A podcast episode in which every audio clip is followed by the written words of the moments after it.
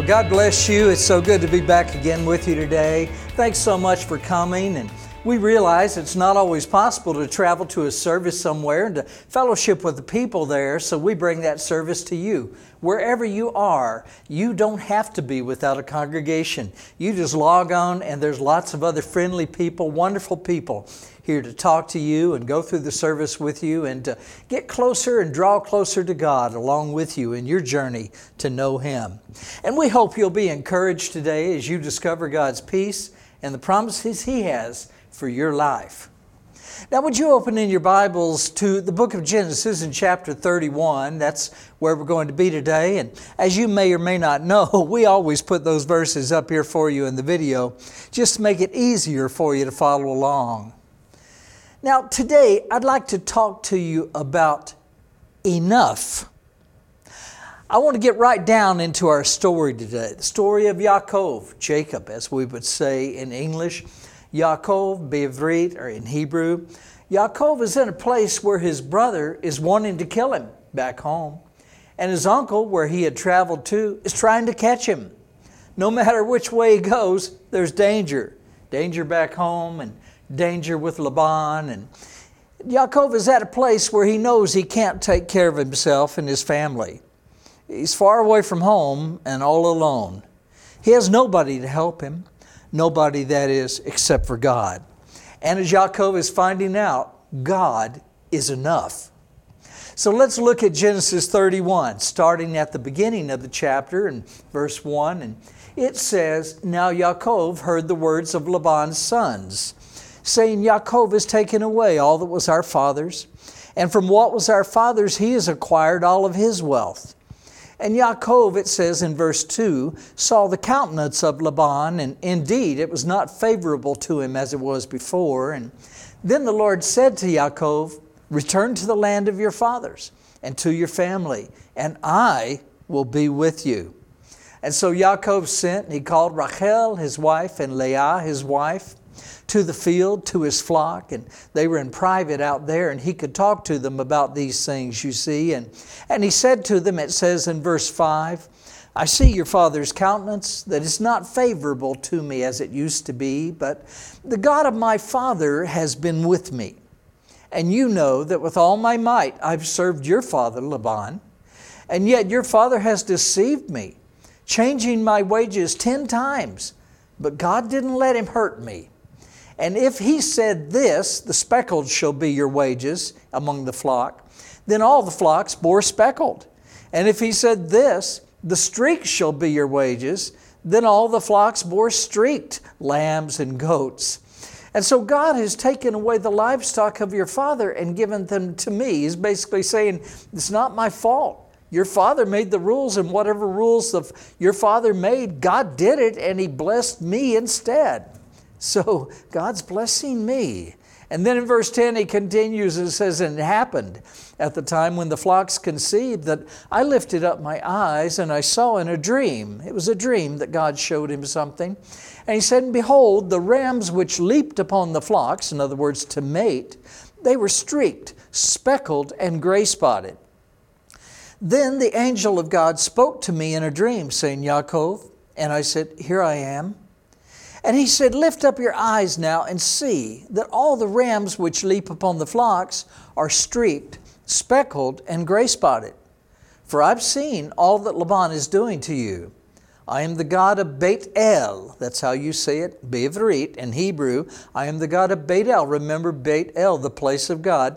He says, I am the God of Beit El, where you anointed the pillar and where you made a vow to me. Now arise and get out of this land and return to the land of your family. Then verse 14 continues. It says, Then Rachel and Leah answered and said to him, Well, is there still any portion or inheritance for us in our father's house? Are we not considered strangers by him? For he sold us, and all he's also completely consumed our money. For all these riches which God has taken from our father is really ours and our children's. Now then, whatever God has said to you, they say to Yaakov, just do it. And then Yaakov arose and set his sons and his wives on camels, and he carried away all of his livestock and all of his possessions which he had gained. He's acquired livestock which he had gained in Padanaram, that's the place where they were, where Laban and, and his two wives lived. And they put all of this stuff on the camels and packed it all up to go to his father Yitzchak in the land of Canaan. And verse 19 then says Laban had gone to shear his sheep, and Rachel had stolen the household idols, in other words, the false gods that were her father's. They belonged to her father. You see, they were from a culture that worshiped idols. And here she was stealing these idols, and uh, her, her father worshiped idols. But Yaakov had met and worshiped the true and living God, the only God, the God who made heaven and earth. And verse 20 says, And Yaakov stole away, in other words, he left, unknown to Laban the Syrian, in that he did not tell him that he was intended to flee. And verse 21 then says, So he fled with all that he had. He arose and crossed the river and headed toward the mountains of Gilead. And Laban was told on the third day that Yaakov had fled. So then he took his brothers with him, all of his brethren, and pursued for seven days' journey. And he overtook Yaakov in the mountains of Gilead. Verse 24 then continues, But God had come to Laban the Syrian in a dream by night. Now pay attention to this. And he said to him, Be careful that you speak to Yaakov neither good nor bad. Let's talk about these verses. Uh, we can see in the beginning of this chapter that the relationship between Yaakov and Laban has been a real challenge. It's been a problem. It wasn't good at all, in fact. Laban was a con man. He lied over and over again, trying to get as much as he could from Yaakov for as little as he could. Now remember, Yaakov was also a con man back home. But on the way to Padan Aram to find his wife and to take refuge from his brother Esau, who was trying to kill him, Yaakov met the Lord. God appeared to him. God spoke to him. And from that moment on, his life was changed. Yaakov had been a con man also, just like Laban, and he had also lied back in his own home. He tried to get everything he could by stealing it and taking advantage of others. But now, he's a changed man. He's seen the Lord, and his whole life is completely different. He is a new man. And he's no longer concerned with what he can get and get and get in life. Now he's more concerned about doing the right thing and about being an honest man. He's got a family now, and he's responsible for leading people in what's right. He's got to be a good example to everyone around him so his wives and his children can see what a man of God is supposed to be instead of being in a home where they came from, where Laban was a bad example. Yaakov has had enough of that old way of life. He's had enough of living only for himself in life, a selfish life. Now he's tasted a godly life where he's living for God, where he's living to take care of others instead of always thinking just about himself. And now, instead of the other people being the victim of his dishonesty, He's the victim of someone else's lies and deception. He's a victim of Laban's con man tactics. He's the one who's suffering because of the lies and greed of an evil man, Laban. It's also important for us to see here that Yaakov is no longer trusting in himself to take care of him and his family. No, he's trusting in God to keep them, to protect them, to provide for them, and to lead them. Yaakov has had enough of just serving his own fleshly desires and instincts. He's had enough of paying the price for his failed plans and selfish lifestyle. And now in Laban, Yaakov sees the ugliness of a man living only for himself, a man who never has enough, a man who's never content, never happy in life. That's the way the world is. They get and they get and they get and they never have enough. A man who's never content, never happy in life. That's the way Laban is. He's a man who's placed all of his hope in wealth and possessions. But as you know, you can't take those with you. And furthermore, they don't even make you happy while you're here. You get what you think will make you happy, and no sooner that you got it than you're looking for something else that you think might make you happy. It's funny, huh? The grass is always greener over there at someplace else. If you could only have this, then you'd be happy. If you could only acquire this and this much money, then you'd be happy. And then you get that, and you get that much money, and the first thing you think of is, I wished I had more now. You're never content. It's never enough in the world. But with God, He is enough, always. Now Yaakov has found that secret in life to trust God. You see, the world looks at the believer as a weak person. They look at the, at the believer as a person who's at a disadvantage in life. The world thinks a person has to be stronger than everybody else to survive and to thrive and to make it and to be happy. The world thinks that a person has to be more shrewd and conniving and be a con person to, to con everybody else of what they have in order to be happy. They have to be more devious than everyone else. That's what the world thinks. But Yaakov has had enough of that way of thinking. Now he knows from experience that to be truly successful and happy in life, you really just have to trust the Lord. He's seen that no matter how Laban treated him, no matter how Laban took advantage of him, God caused Yaakov to eventually win. God was fighting for Yaakov. He didn't need to fight for himself anymore. Remember last week? He was letting God fight his battles for him. And now let's see what happens when Laban finally catches up with Yaakov and finally catches up with him and goes into the camp there. And that starts back up at verse 25, and that says So Laban overtook Yaakov, and Yaakov had pitched his tent in the mountains. And Laban, with his brothers, all of his brothers that were with him, pitched in the mountains of Gilead. They're very close by. And then Laban comes over there, it says in verse 26, and he says to Yaakov, What have you done that you've stolen away unknown to me and carried my daughters like captives taken with the sword? Why did you flee away secretly and steal from me and not tell me? For I might have sent you away with joy and songs with timbrel and harp.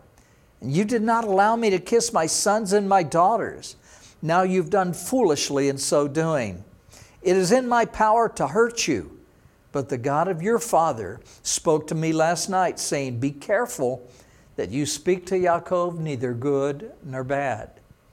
And now you have surely gone because you greatly long for your father's house. Okay, I get that. But why did you steal my gods? He says. Steal his gods? We'll talk about that in a minute. Then Yaakov answered and said to Laban, Because I was afraid, he left. For I said, Perhaps you would take your daughters from me by force. With whomever you find your gods, do not let him live. In the presence of our brethren, identify what I have of yours and take it with you. For Yaakov did not know that Rachel, his wife, had stolen those false gods, those idols. And so it says in verse 33 And Laban went into Yaakov's tent, into Leah's tent and into the two maids' tent. Remember, he gave a maid to each of his two daughters when they were married to Yaakov. But he didn't find his idols, his false gods. Then he went out of Leah's tent and he entered Rachel's tent. It says in verse 34 Now Rachel had taken the household idols. She's the one that took them. They believed in false gods at that time. Back there, Jacob didn't. He had met the true and living God. His father Yitzchak had met the true and living God. Abraham, his grandfather, had met the true and living God. But now he serves the real and living God, and Laban is worshiping idols. And that was really just a member of the family, a relative there. And funny how those two different scenarios and eh, same family, one can worship idols and the wrong things and others worship the true and living God. And maybe that's the way in your family. You say, well, they don't worship false gods and idols. Well, maybe they worship money. Maybe that's their false God. Maybe that's their idol. Maybe they live trying to make themselves famous and powerful. Then that's their God. Whoever you yield yourself a servant to obey, his servants you are, whether money or the true and living God. But anyway, Laban comes into the tent of Rachel, and Rachel had taken the false idols, and she put them in the camel's saddle and sat on them. And Laban searched all about the tent, but he didn't find them. And then verse 35, and she said to her father, Laban, Let it not displease my Lord that I cannot rise before you, for the manner of women is with me. In other words, she was having her menstrual period at that time of the month. And she said, I can't get up because of that reason.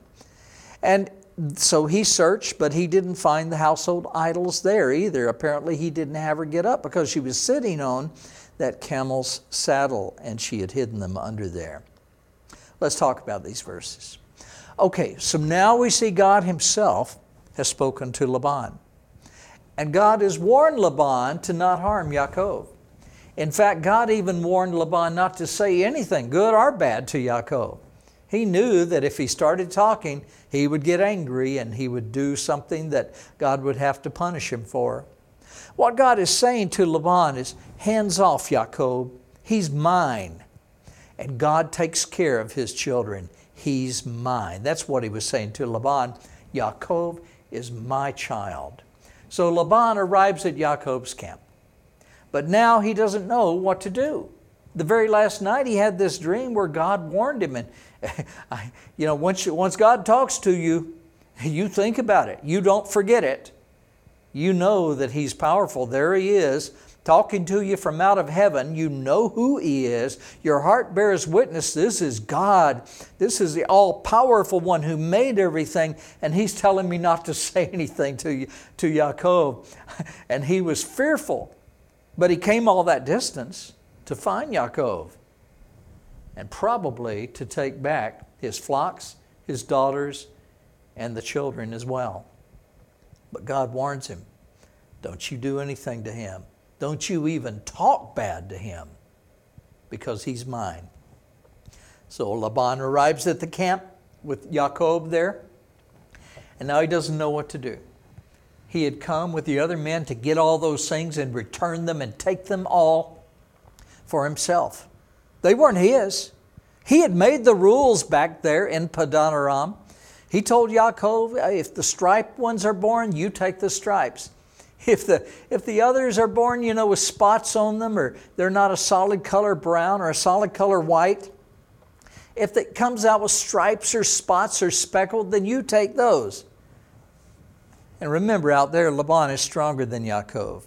He has men with them and a lot of people who serve him. He was a wealthy man, but he was also an evil man. And against God, though, he and his man don't stand a chance. Also, notice that out there, Yaakov is far away from his home. In his home, he was an important person. He had hundreds of people looking out for them and their family. Remember in Genesis 14, Yaakov's grandfather, Abraham, had a small army that defeated the combined armies of four invading kings to rescue Lot. There were probably tens of thousands of soldiers in those armies, but Abraham raised an army of 318 of his trained servants. Those were just the men who were of fighting age, who would go with him to fight. And God gave the victory to Abraham. You see what happened? Well, Abraham had Yitzhak as a son. Yitzhak had Yaakov as a son. And since that time of Abraham, all this army of people, all this community has only multiplied greatly, and now they're wealthier than uh, the kings in that area. In fact, kings had to even ask them to leave because they were too powerful to live in their kingdom. And so they were out there all on their own had hundreds and hundreds, perhaps even thousands of people at that time joined to their community. Well, think of this Yaakov was the heir to Isaac, he was the heir to Abraham and the promises of God. These people that stayed with them, that served them, had seen the God of Abraham, Isaac, and Jacob, and they had seen how He blessed these people, this family. Remember, God had said to Abraham, I will bless those that bless you and curse those that curse you. So remember, when you speak evil of Israel today, you're not blessing them, you're cursing them. And God has a promise there. It's not changed in all these years. He will bless those that bless Israel, and He will curse those who curse Israel. You say, well, Pastor Stephen, why are you talking about Israel? We're talking about Yaakov. Because in just a chapter or two, God's going to change Yaakov's name to Israel. That's where the name came from. And it would be all of his descendants that would have this blessing. The descendants of Abraham, of Yitzchak, and of Yaakov now. And now Yaakov is the heir to all of this wealth, to all of this family. A small army, probably even a medium sized army by now, defeated all these other powerful armies. But what good are they going to do Yaakov now? He's out in the middle of nowhere, all alone. If he goes back home, he thinks Esau is going to try to kill him. He's already heard that he would. But if he tries to turn back to Laban, Laban is hot on his trail, trying to get the flocks and his children his daughters back and all of this stuff. They really belong to Yaakov. He earned them fairly. According to the agreement that Laban himself made, according to the rules that Laban himself made. They belong to Yaakov now. They're Yaakov's family.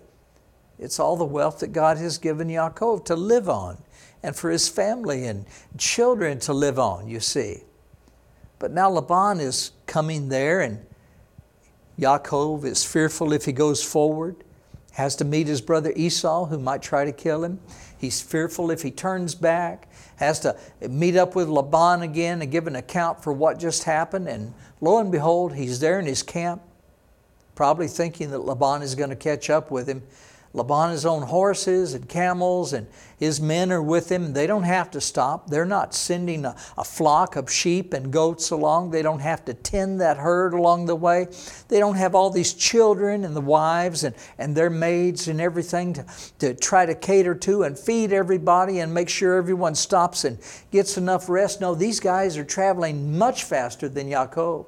They catch up to him in the mountains of Gilead. And now Laban after having a dream where God says, Don't you say anything to him, good or bad. Warns him about saying anything bad and cursing Yaakov, who is going to be Israel. God won't bless him if he does that, you see. He blesses those who bless Israel, he curses those who curse Israel. And so Yaakov now sees Laban coming into his camp. And we see that all of these things that was going on, that to the human reasoning, it would be easy to think, oh, well, Yaakov is really in trouble now. He's alone, except for someone else that came with him. God was with him. And it doesn't matter how many people are against you when God is for you. It doesn't matter what the odds are against you, what the odds are that the world says, or how much disadvantage the world thinks you have. It doesn't matter how many odds are against you when God is for you. And that's because no matter what the situation is, God is enough. God is enough to give you the victory. And that's why the scriptures say if God is for us, then who can be against us? God is enough. That's what it's saying. Now, as I read these verses that we just covered, it's, it's kind of amazing to me that it says Laban is, is reporting that his gods were stolen. Oh no, my gods were stolen. Somebody stole my gods. Well, you know what, Laban? If you've got gods that can be stolen, then those gods are too small. They're not gods at all.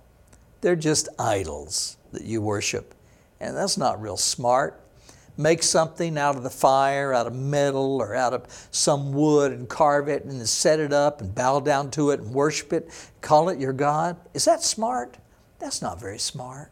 Why not look up instead under the night sky, see the infinite heavens and the mighty wonders of God? And as Psalm 19, verse 1 says, the heavens declare the glory of God, and the skies above show His handiwork.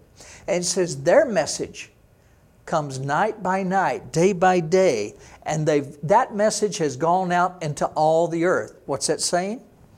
All the earth has got skies above it, and at night you can see the stars and these galaxies and all the wonders that God has put there to show you how great He is, to show you His power, and that He alone is the Creator. And here's Laban worried about his gods because somebody stole his gods. Oh no! Somebody took his gods. Laughing out loud, LOL, let's put it there. It seems that Laban needs to get to know the true and living God, the one who made heaven and earth, the only true God, and He alone is Lord over all. To Him alone belongs the kingdom and the power and the glory forever. Amen. Then we go to verse 36. Yaakov rebukes Laban. Laban can't find the gods. God has met with Laban and told him, Don't you say anything good or bad to Yaakov. He doesn't know what to do. But look at what he does. He, he gets a little angry and he kind of loses his control, I guess. In verse 36, it says, Then Yaakov was angry and rebuked Laban. And Yaakov answered and said to Laban, What is my trespass? What is my sin that you have so hotly pursued me? This is Jacob speaking to Laban. Jacob knows that he's in the right. He knows that Laban is dishonest and lied to him, changed the rules. And so now he says, Although you've searched all of my things, what part of your household things have you found? Set it here before my brothers and your brothers that they may judge between us both to see who's right and who's wrong, you see. Then verse 38 says, These 20 years Yaakov saying to Laban, I have been with you. Your ewes and your female goats have not miscarried their young. God blessed it. I've not eaten the rams of your flock. I took care of my own food. I didn't take it from you, even though I was guarding over your flocks. And he says in verse 39 That which was torn by the beasts, I did not bring to you. I myself bore the loss of it. Yaakov knew that he would be accountable for each and every one of those sheep, each and every one of those goats. And if there was a loss, Yaakov himself, from his own possessions, replaced it. He says in verse 39 that that which was torn by beasts I did not bring to you. I bore the loss of it. You required it from my hand, whether stolen by day or stolen by night there I was in the day the drought consumed me in the heat of the day and no water and, and the frost by night and it was cold out there in the wilderness at night at that time of the year and he was there year after year and he says my sleep departed from my eyes. Verse 41 Yaakov continues he says thus I have been in your house like this doing all of this work for 20 years. I served you like this for your two daughters and six, and, and your two daughters I served you for 14 years. And six years I served you for your flock. And you've changed my wages 10 different times. Unless the God of my father, verse 42 says, unless the God of my father, the God of Abraham and the fear of Isaac, had been with me, surely now you would have even sent me away empty handed. But God has seen my affliction and the labor of my hands, and he rebuked you last night, you see. Yaakov knew that God had spoken to Laban. He's now saying to Laban, he says, God has seen my affliction. He's seen how you've treated me. He's seen the work of my hands that I've honestly served you, and he rebuked you last night. And then Laban responds in a weird way, I'll tell you. Verse 43 Then Laban answers Yaakov, and he said to Yaakov, These daughters are my daughters. These children are my children. And this flock is my flock. All that you see is mine. But what can I do this day to these my daughters or to their children whom they have borne? Now therefore come, let us make a covenant, and you and I, and let it be a witness between you and me. You know, that's where we're going to stop today, but look at this, what they just said. Yaakov rebukes Laban for his dishonesty and the evilness that he has done. And Laban doubles down on it and says, All of this is mine. All the daughters are mine. Okay, well, Laban, we can understand that the daughters are yours, but you gave them fairly to Yaakov to marry. In fact, you even celebrated when they were married. Remember? Before all of your brothers. Everybody saw that this was a, a, legitimate wedding, that you gave away the daughters, and now you're saying, These daughters are mine. Then you have the nerve to go out there and say, These children are mine. That's interesting. I mean, these children were from Yaakov and Leah, and from Yaakov and Rachel. How did you have anything to do with that, Laban? Laban wants everything. He thinks everything belongs to him. All the family, all the flocks, everything. He never has enough. The godless never have enough. Remember that. The people that don't know the Lord will never have enough in life. They just keep looking for more and more. And you see them spending all of their life trying to search for the things that they think will make them happy, but they never acquire it. That's because stuff will never make you happy. You were created in the image of God to know God, and that alone will make you happy in life. Yet, even as Laban is saying all of this and saying that all of these things are his, he's remembering the voice of God the night before, telling him that he better not speak anything good or evil to Yaakov. And he's probably already disobeyed that. As the Bible says, though, don't touch the anointed of the Lord. Here's what I'm saying. Here's what the Word is saying God watches over His children, so back off. Is God watching over you? Is He protecting you? Is He leading you, providing for you, taking care of you in life? If you give your life to Him, you can be in His care, watched over by Him, led through life by Him, and you'll always have enough enough food, enough clothing, enough love, enough happiness that endures, and enough of all you need because God is enough. He's enough. Amen. Now, why don't you give your life to God today, right now? If you call out to Him, He'll hear you cry and He'll answer you and He'll rescue you from that darkness that you're in and He'll shine His light on your heart. You'll be given a new life. He'll change you into a new person, throw all those past failures away, and you'll be made completely new, given a new start in life, and He'll give you everlasting life in heaven. And that's guaranteed by God Himself. We want to give you an opportunity to believe in Jesus as the Messiah and Lord today and to receive God's peace in your life. You can be saved and given everlasting life in heaven by simply believing that God sent His one and only Son into the world to save us from judgment. You can pray something like this. Repeat after me if you'd like. Just say, God, I do want to know you and have real peace in life. I believe on your Son, Jesus Christ, as Lord. And please forgive all my sins. I give my life to you, and I thank you, Lord. Amen. Now, if you prayed that prayer, I'll tell you something.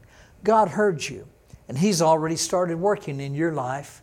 A little seed's been planted deep down in your heart, and over time, you're going to begin to see the wonderful changes that God's making in your life, in your heart. Everything's going to be different now. Get in a good Bible based church. Learn about Him every day in His Word. Talk to Him every day in prayer He's going to do beautiful things in your